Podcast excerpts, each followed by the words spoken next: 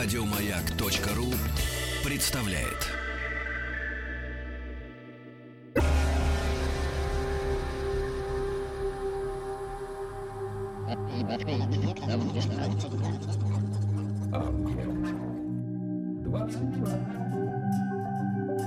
Объект 22. Литературный Нобель. «Объект-22», я Евгений Стаховский. Очередная серия из нашего проекта, посвященного лауреатам Нобелевской премии по литературе. Мы добрались до 1916 года, поскольку идем хронологически. От первого лауреата премия была вручена в 1901 году. Первая, так что, в общем, считать довольно удобно. Тогда ее получил Сюлью Прудом. Ну и вот 1916 год... Снова у нас скандинавы, что, по мне, так очень даже хорошо. И здесь Татьяна Анатольевна Чеснокова, литературовед, переводчик-скандинавист. Здравствуйте, спасибо, что нашли на меня время. Да. И наш герой сегодня 16-й лауреат Нобелевской премии по литературе Карл Хейденстам. Должна немножко здесь поправить. Его зовут Вернер фон Хейденстам. Карл Густав Вернер фон Хейденстам. Да, там много имен, но он вошел в историю литературы как Вернер фон Хейденстам. Всё-таки. Да, и действительно, это лауреат Нобелевской премии 16 года. В начале века многие шведские писатели, вообще их не так много, именно шведы, те, кто получили Нобелевскую премию по литературе, но вот в самом начале... Действительно, вы говорили здесь уже о Сельме Лагерлёф. Но она из получивших, это все, да. Это вот примерно одно поколение писателей, которые были отмечены Шведской академией. И хорошо, конечно. По моим ощущениям, так что с самого начала, Хейденстам относится к тем писателям, которые не слишком широко известны, во всяком случае, в России сегодня. С другой стороны, я разговаривал со своими шведскими друзьями и, в общем, с удовлетворением осознал, что в Швеции его знают, и вроде даже не просто знают, там, что вот такой когда-то был, и бог с ним, что, в общем, он довольно популярен и по сию пору. Во всяком случае, он входит в учебники школьные, в антологии по истории шведской литературы, его стихи изучают в школе, потому что он главным образом остался в истории литературы как поэт. И, кстати, сам он говорил, что история шведской литературы – это в первую очередь история ее поэзии. А почему вдруг так интересно? Такой идеал прекрасного, все выразительные возможности шведского языка для него были именно в поэзии, хотя сам он писал и прозу, но, судя по всему, менее удачно, чем стихи. И Вернер фон Хейденстам действительно не очень известен сегодня в России, хотя, если мы обратимся к рубежу веков, его переводили на русский язык при жизни поэта. Он был известен, как ни странно, гораздо больше, чем сейчас. И хочу процитировать такие сведения. У нас есть очень ценный для всех скандинавистов библиографический указатель по истории скандинавской литературы в русской печати, составленный тоже переводчиком и писателем совершенно замечательным Борисом Ерховым. И первые стихотворения Хейденстама на русском языке появились уже в 1890-е годы. То есть это были современники его в России, которых привлекло его творчество, и в разных журналах, в частности, появились эти стихи, и даже был напечатан отрывок из романа «Ханс Алиенус» и некоторые новеллы. И вплоть до 1918 года различные переводчики обращались к его творчеству и переводили его на русский язык. В частности, некоторые новеллы его напечатали в своем сборнике «Фьорды» Анны и Пётр Ганзен, известные, они считаются основоположниками такими художественного перевода со скандинавских языков на русский. В 2010 году в их сборнике «Фьорды» были напечатаны новеллы Хейденстама. А после этого наступил огромный перерыв. И впервые только в 1964 году в сборнике, посвященной шведской новелле, Одна маленькая там какая-то новелла Хейденстама была опубликована. Ну и затем, вот вам известная, конечно, серия издательства «Панорама», которая публиковала нобелевских лауреатов в 1999 году под одной обложкой, даже отдельного томика он не удостоился, к сожалению. Вот были объединены два нобелевских лауреата, Вернер фон Хейденстам и Пер Лагерквист. И более того, на его смерть, а он умер в 1940 году, это уже в советское время, да, откликнулась литературная газета. В ней была напечатана такая кратенькая информация. 20 мая 1940 года умер знаменитый шведский писатель Вернер фон Хейденстам. Он был написан здесь как Хейденштам, без конца вот эти немецкие варианты, то Гейденштам, то Хейденштам, ну, Хейденстам, конечно. И далее, в 90-х годах прошлого столетия он был главой романтического течения, боровшегося с реализмом Стринберга. В 12-м году он стал членом Академии, в 16-м получил Нобелевскую премию. Вот такой материал появился на смерть Хейденстама в литературной газете в 1940 году. И, в общем-то, все. И все. Вы произнесли очень много вещей, за которые сразу хочется зацепиться. Во-первых, стоит, наверное, напомнить, да, что он родился в 1859, раз уж мы заговорили о биографических таких моментах, а умер действительно в 1940-м, то есть прожил, довольно длинную жизнь, 80 лет, вполне себе серьезный срок для рубежа веков, тем более. Но вы сказали, что... Или нет, давайте-ка не с этого начнем, а вот с чего, пожалуй. Что он был популярен уже в конце XIX века и в России в том числе. И, видимо, во всех европейских странах, во всяком случае, совершенно точно. И, безусловно, в переводах. Описал он по-шведски. Да. В этом смысле очень простой вопрос. Вам, как переводчику в особенности, я даю себе отчет, что мелодику и поэтику шведского языка представляют себе далеко не все. Что в этом смысле можно сказать вот об этих элементах шведского языка? Насколько он действительно мелодичен, поэтичен, красив, может быть, именно для поэзии? Необычайно мелодичен и необычайно красив именно в поэзии представителей этого поколения 90-х годов, как они вошли в историю литературы по названию самого десятилетия, как бы 90-десятники или ниттиталисты по-шведски, и, соответственно, Вернер фон Хейденстам был таким их главой, вождем этого литературного направления. Ниттиталисты, по сути, были неоромантиками или представителями национального романтизма, как их называют. И действительно, они очень многое сделали для именно шведской поэзии. Это виртуозы, рифмы, ритма, необычайно музыкальные стихи. И недаром, в том числе, многие стихи Хейденстама положены на музыку шведскими композиторами различными. Что касается переводов, на рубеже веков в основном, конечно, это были переводы через язык-посредник. На русский язык непосредственно со шведского переводилось мало, за исключением, может быть, вот супругов Ганзенов. Посредником был немецкий язык в первую очередь. И Хейденстам был очень популярен в Германии, в том числе. Через немецкий язык вот и многие шведские писатели пришли в Россию. И впоследствии это сыграло с ним, очевидно, такую злую шутку, можно сказать, потому что с приходом нацистов к власти, в общем-то, позиция Хейденстама напоминает печально известную позицию другого нобелевского лауреата, норвежца Кнута Гамсуна. Любовь к Германии, любовь к культуре Германии вот затмила им, так сказать, немножечко вот... их сознание, да. Тем более они уже оба были в возрасте. К старости у Хейденстама развивалась деменция. И, в общем, вот он, конечно, может быть, не очень адекватно воспринимал те политические процессы, которые уже шли полным ходом в Германии 30-х годов.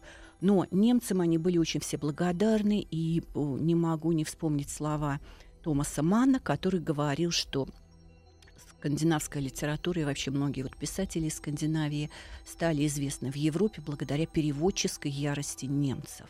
Вот эта переводческая ярость немцев, они переводили много, они были вдохновлены этой литературой, у них были действительно общие многие культурные корни, их привлекал тоже этот национальный романтизм. Поэтому, конечно, любовь к Германии, а в 1936 году Хейденстам стал почетным доктором Гейдельбергского университета. То есть здесь связь с Германией была очень тесной. Очень сильной, да. Теперь шаг вперед, с другой стороны, это в то же время и шаг назад. Вы сказали, что до 1918 года в России Хейденстам был довольно-таки и переводим, и читаем, и так далее. Понятно, что у нас там 1917-18 года ассоциируются с понятными моментами, да, революция, перевороты и установление советской власти. Это означает, что большевики усмотрели в его произведениях что-то крамольное? Почему вдруг перестали обращать на него внимание? Или они просто на все перестали обращать внимание, и он попал под общую гребенку? Трудно сказать, потому что я не располагаю какими-то фактическими такими сведениями, да, которые могли бы так более конкретно, что ли, подкрепить мое мнение. Но думаю, что просто действительно, во-первых, стало мало переводчиков, может быть, было не до этого, потому что все-таки в 1940 году откликнулась литературная газета да, на смерть, признавая, что это известный поэт. Возможно, просто время его прошло, потому что был какой-то период такого вот увлечения этой неоромантической поэзией, затем появились иные приоритеты, и пришли другие писатели, и как бы уже немножко запоздали с еще дополнительными переводами из Хейденстама. Здесь все-таки трудно рассуждать об этом, но сам Хейденстам где-то уже с периода Первой мировой войны, в общем-то, занимал позицию достаточно консервативную, если мы возьмем его политические взгляды, и он... переписки, в частности, это известно по исследованиям шведских литературоведов и его биографов. Он достаточно негативно, конечно, отзывался о большевиках.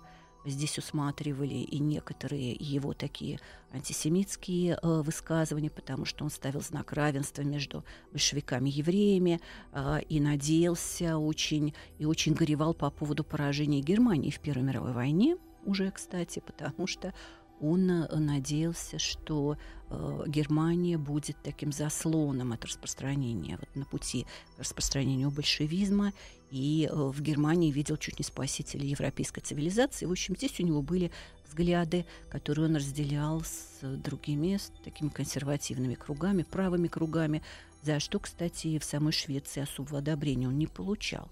И, в частности, у его потомков. О Хейденстаме тоже мало что писали. И, собственно, такой серьезный большой труд, вот его биография вышла только в 2006 году. Только в 2006 году, да. То есть сколько должно было пройти времени для того, то чтобы какие-то... расставить точки над «и», налёт и как-то сброшен. Спокойно уже посмотреть на его вот эволюцию от радикала, который сначала дружил со Стриндбергом, потом разругался с ним, и, конечно, уже который сначала позиционировал себя как национальный скальд, то есть это был действительно глава целой школы поэтической, и его именовали словом скальд, да, это поэт эпохи викингов, то есть это что-то такое очень-очень заслуженный, талантливый, всеми признанный и любимый человек.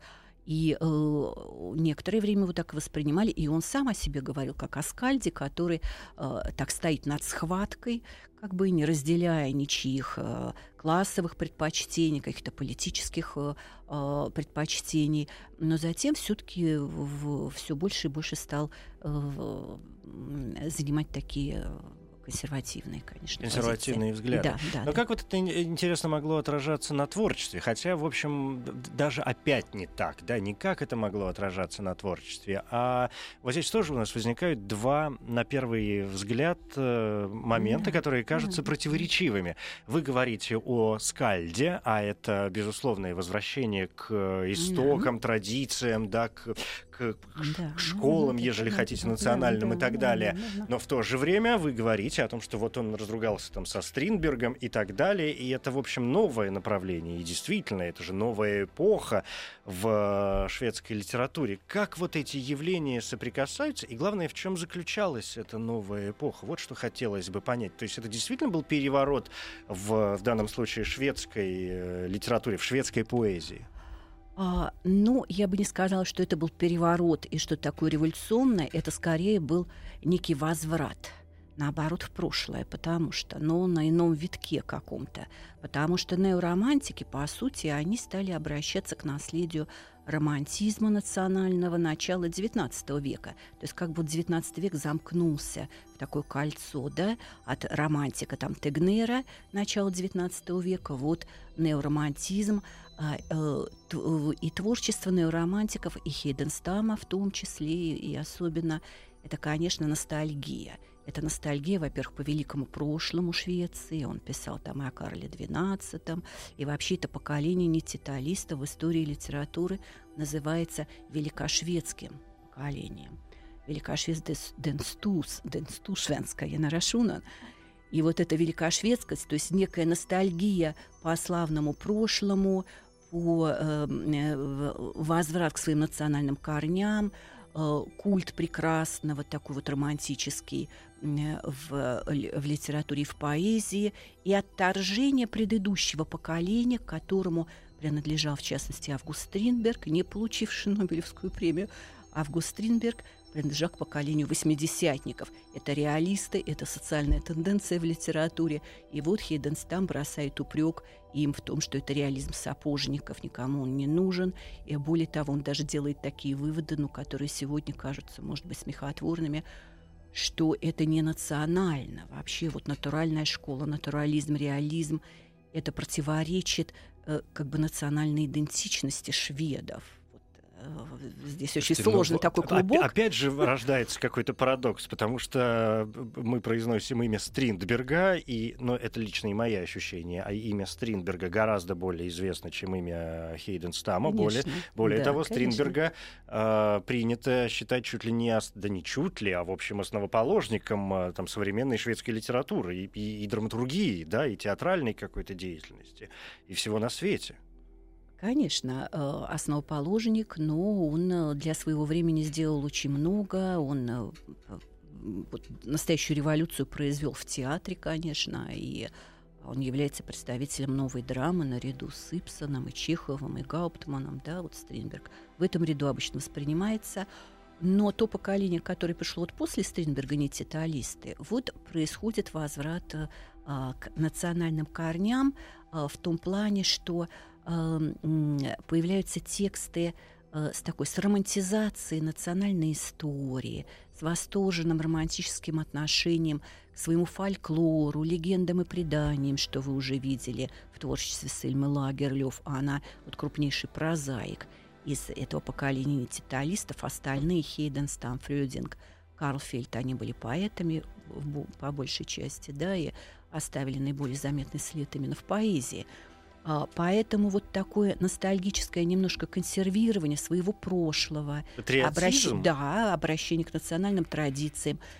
Эти процессы параллельно шли не только в Скандинавии, но и в Европе на рубеже XIX-XX веков. Развивается краеведение, вот этнографические исследования. Именно в это время, в 1891 году, создается Скансен, известный музей под открытым небом, да, куда свозили все предметы утвари, дома, да, как образцы деревянного зодчества из разных шведских провинций. И могу вот добавить только мнение Стринберга об этом в одном из своих новелл. Он пишет так немножко иронично, что как человек, который находится при смерти, и вот он пишет завещание и пытается собрать дорогие ему предметы прошлого, вот так возник этот музей Скансен, вы видите.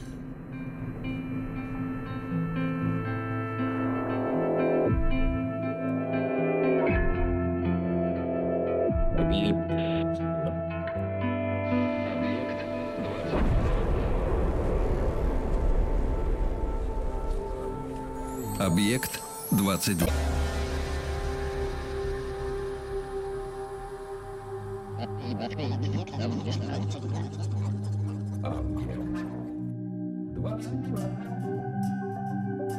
Объект 22.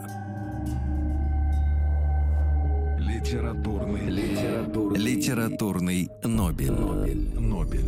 Это «Объект-22», я Евгений Стаховский, и здесь Татьяна Чеснокова, литературовед, переводчик-скандинавист, и Карл Хейденстам занимает нас. Карл Вернер фон Хейденстам занимает нас сегодня превыше всего, 16-й лауреат Нобелевской премии по литературе.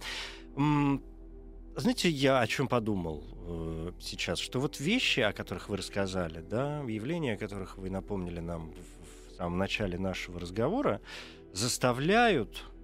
И опять же, вот эта приставка «фон» к его фамилии. Ну, я бы сам себе не простил, если бы не попросил вас, может быть, в самом кратце напомнить вообще о его биографии, откуда взялся и к чему стремился. Ну, то есть, почему он вообще стал поэтом?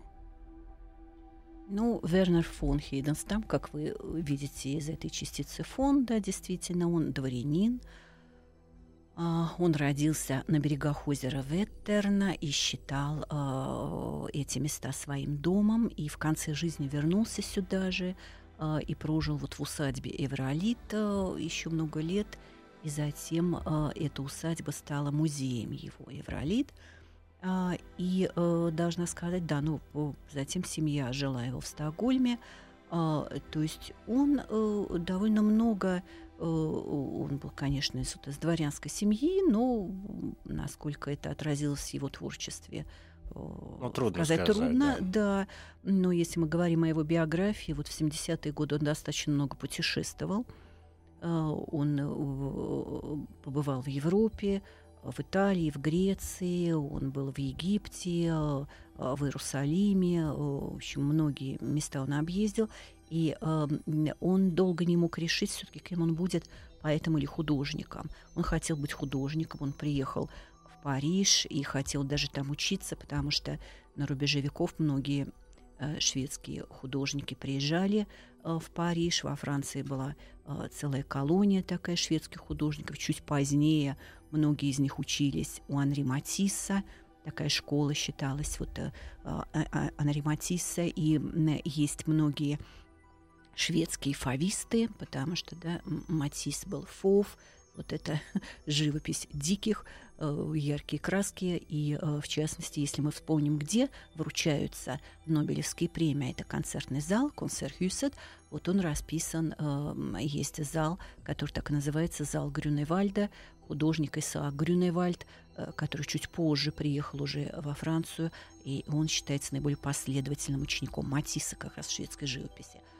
Так вот, Хейденстам тоже хотел быть сначала художником, и он долго не мог определиться, потом все-таки он стал писать стихи и заручился поддержкой Топелиуса, известного шведоязычного поэта Финляндии. Финляндия была в составе России тогда. России тогда, да. Заручился поддержкой Стриндберга, в том числе, с которым он подружился как раз в этих своих поездках по Европе. И когда он принес его первый сборник стихов, вышел в 1888 году, он принес их в издательство, свои стихи в издательство «Бонниер», то там они очень понравились, и все решили, что действительно родился выдающийся поэт. Очень положительные рецензии были на этот его сборник стихов «Годы странствий». И таким образом он все-таки стал поэтом, но когда он жил в Евролиде, он писал чудесные совершенно акварели пейзажные. И вот я держала в руках одну книгу его стихов, которые проиллюстрированы этими акварелями, эти очень живописные места вокруг озера Веттерн. Они же сохранились наверняка. Да, конечно. Ну, во всяком случае, многие работы. Ну, конечно, да. Это можно посмотреть и в его музее в Евролиде. И более того, сама эта усадьба, где он поселился вот уже на склоне лет, она была таким центром притяжения как бы и других шведских писателей, художников. Здесь бывал и скульптор Карл Миллес, небезызвестный. Те, кто был в Стокгольме или еще поедет туда, знает этот замечательный парк скульптур Карла Миллеса. Там был и писатель Альберт Энгстрем, и художник и меценат принц Евгений, с которым такая творческая дружба их связывала, Хейденстама и принца Евгения. И многие стихотворения Хейденстама вдохновили принца Евгения на создание его полотен живописных, очень пейзажей этого озера Веттерн и этой провинции Стергётланд в центральной Швеции. Это снова природа, родина. Да, это природа. Снова неоромантизм. Да. Это природа, и это пейзаж, который очень много значит для этих поэтов, потому что он, скажем так, наделен еще исторической памятью.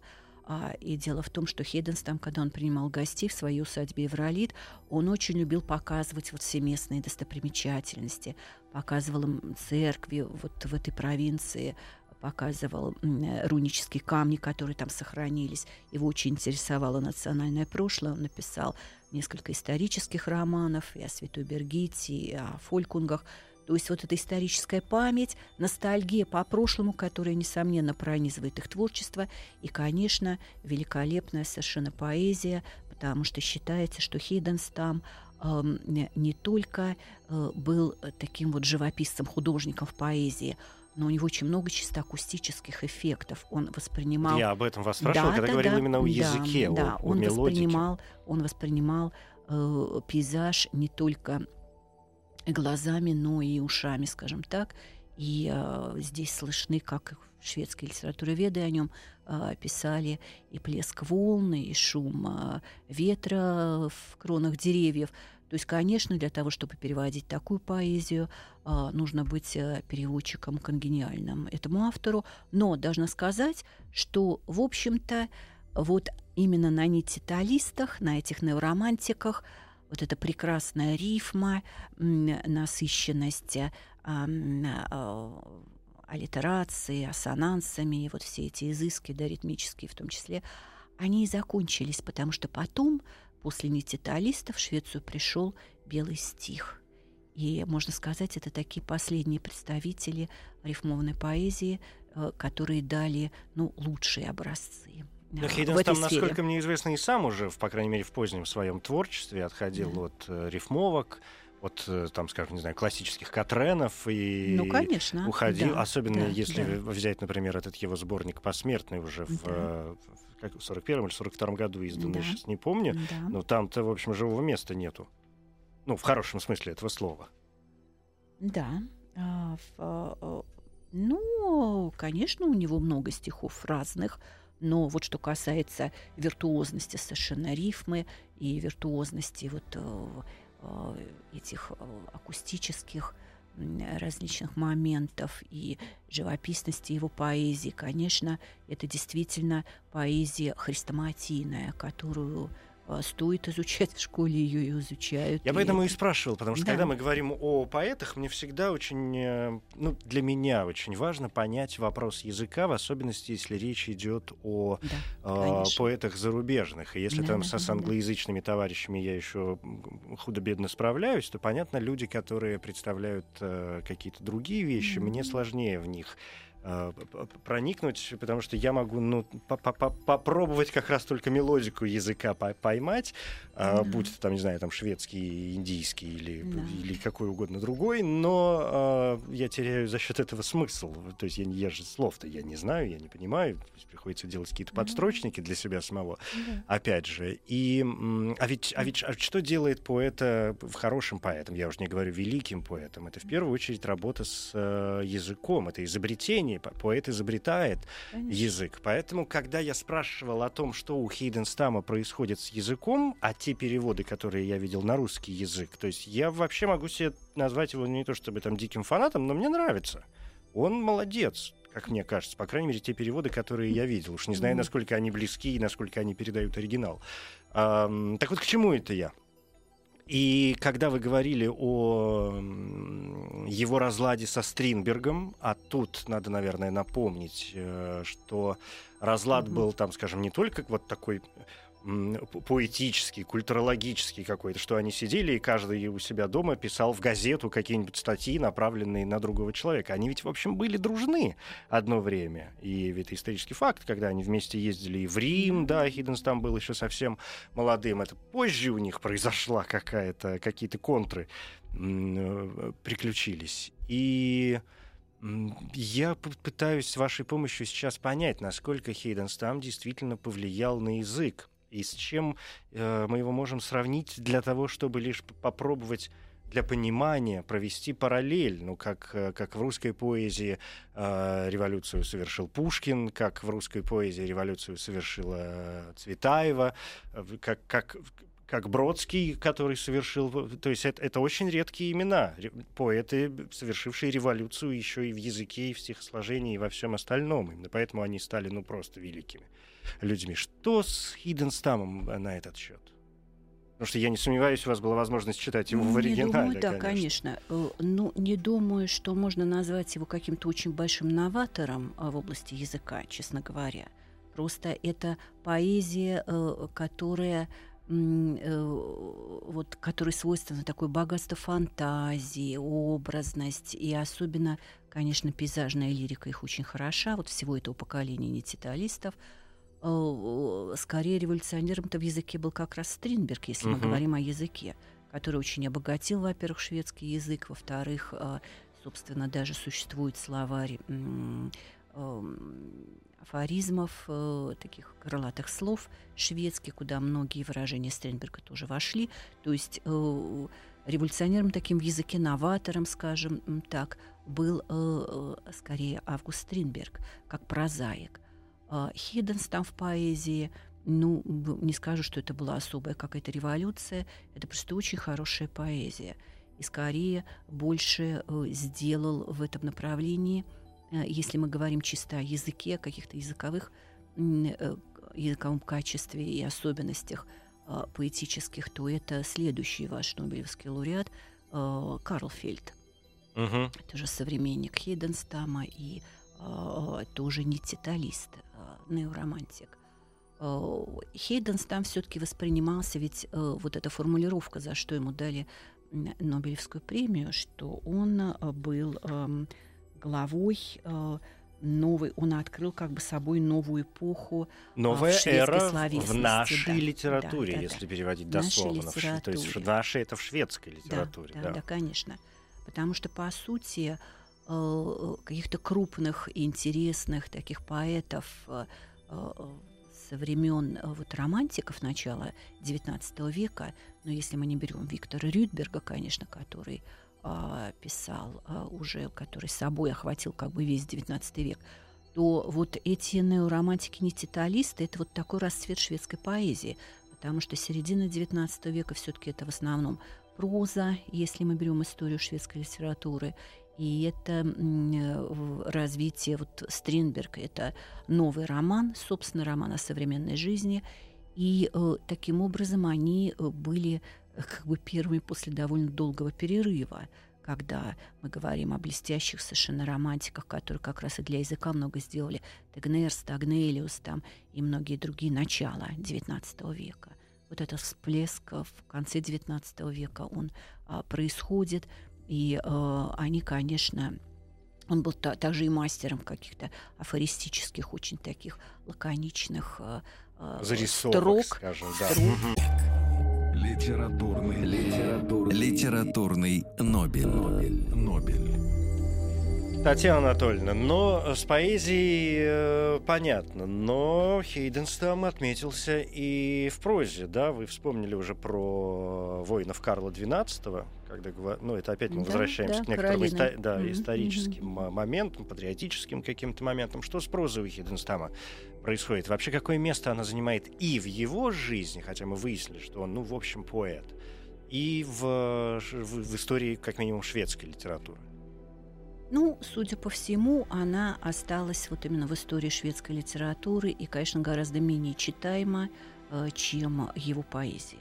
Менее читаема, потому что и вот такие романтические вот эти романы «Эндемион» и «Ханс Алиенус», где он описывает свое детство, и, в общем, такой автобиографический роман, который даже сложно отнести к какому-то жанру. Это такое смешение как бы поэзии и прозы. Хотя интересный момент, мне кажется, что выбор вот этого словечка «алиенус», то есть посторонний, чужой, чужак, такой перекидывает мостик от этого романтического мироощущения вот личности, да, к мостику к следующему Нобелевскому лауреату, который стал преемником Хейденстама Шведской академии. Это Пер Лагерквист, у которого, как известно, есть тоже автобиографический роман 1925 года, и он называется «В мире гость». Вот это ощущение немножко не от мира сего, гостя, чужака, такого постороннего в мире. Ну, здесь уже другое немножко у Лагерквиста, конечно, такое экзистенциальное измерение. Вот эти вещи прочитываются у Хейденстама, но проза его, конечно, менее значительна, чем поэзия.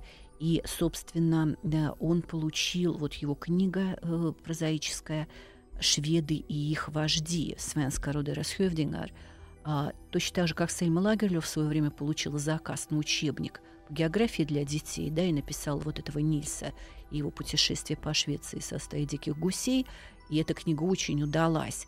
Хейденстаму был сделан заказ написать, вот вместить как бы школьный материал по истории в такой вот тоже литературный текст, и он написал вот этих шведов и их вождей, и не очень удачная получилась эта книга. То есть это факты скорее истории уже шведской литературы, а не эти произведения, которые читают и сегодня. Угу. Все-таки он остался как поэт. Все-таки как поэт. Нет, ну хорошо, что остался, да, как поэт, и хочется, чтобы имя его все-таки было более, может быть, популярным, но это на мой личный взгляд и на мой личный, что называется, вкус. Зато, среди прочего, мы, наконец-то, совершенно, наверное, никаких не имеем сомнений в ответе на вопрос, собственно говоря. Ну, знаете, многие же задаются вопросами, почему тем или иным авторам дают Нобелевские премии по литературе, кому-то не дают. Я-то для себя, я уже говорил как-то об этом в эфире, но такая вещь, что не лишнее и повторить порой, что мы, когда начинаем с кем-то спорить по какому-то поводу, я говорю, слушайте, ребята, есть Шведская академия, Шведский Нобелевский комитет, это их премия, кому хотят, тому дают, в конце концов. Заведите свою премию, и вы давайте тоже кому хотите, то есть, в чем вопрос? Да. Поэтому я к чему все это веду, что совершенно понятно, за что шведы со своей шведской премией. Идеалистичность поэзии, конечно. Своему шведу, который поработал и так или иначе с языком, и с историей, и вот тебе страна широка моя родная, прошлым, вот тебе патриотизм, вот тебе все. Ну, конечно, а как же? Как можно пройти мимо этого всего было? То есть вопросов в данном случае вообще ни одного не возникает. Трудно, конечно, сказать и оценивать выбор Шведской академии.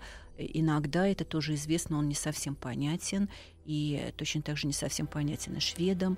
Но, конечно, здесь был все-таки сделан выбор в пользу такого вот творчества идеального, творчества, которое идеализирует действительность, но, возможно, как-то возвышает человека. Потому что, известна эта распря или спор, вот эта дискуссия между Хейденстамом и Стриндбергом. Конечно, те писатели, которые для нас являются сегодня таким олицетворением, что ли, да, вот шведский театр, это Стриндберг, Стриндберга много ставят и за рубежом. Там самый играемый после Шекспира автор — это Ибсон, тоже не лауреат Нобелевской премии. Хотя был номинирован, да. Они остались, да. Стриндберг, по-моему, даже номинирован не был ни разу. В конце концов, премия дается кому-то одному, так сказать, это выбор определенный, и не всегда это означает, что это дается писателю гениальному, возможно. Эта гениальность пока современникам была не очень ясна, она раскрылась позже, а далее очень талантливому, конечно, поэту. И важному. В истории национальной литературы. Да. И вы перекинули такой мостик несколько минут назад к следующему шведскому лауреату, не следующему по порядку, хотя пошла ведь скандинавская линия, да, дальше Геллеру и Понтоппидана, это норвежцы. А вы перекинули мостик к Карлфельду, это 1931 год, и мы до него доберемся, конечно, в свое время. Но вот Карлфельд, опять же, возвращаясь к поэзии, да, и к языку, потому что мы поговорили, значит, вот у нас есть тут Стриндберг в той или иной степени, ну, прозаический все-таки в первую очередь, да, вот у нас есть Хейденстам, дальше у нас пойдет как величина вот та самая, это Карлфельд, безусловно, а Карлфельд, по-моему, у него же сама формулировка, за что является самой короткой в истории. То есть, если всех пытаются, ну, хоть как-то, ну, хоть чуть-чуть расписать, то он укладывается ровно в три слова. В два. За поэзию. Все. Да, Карлфельд поэт совершенно замечательный.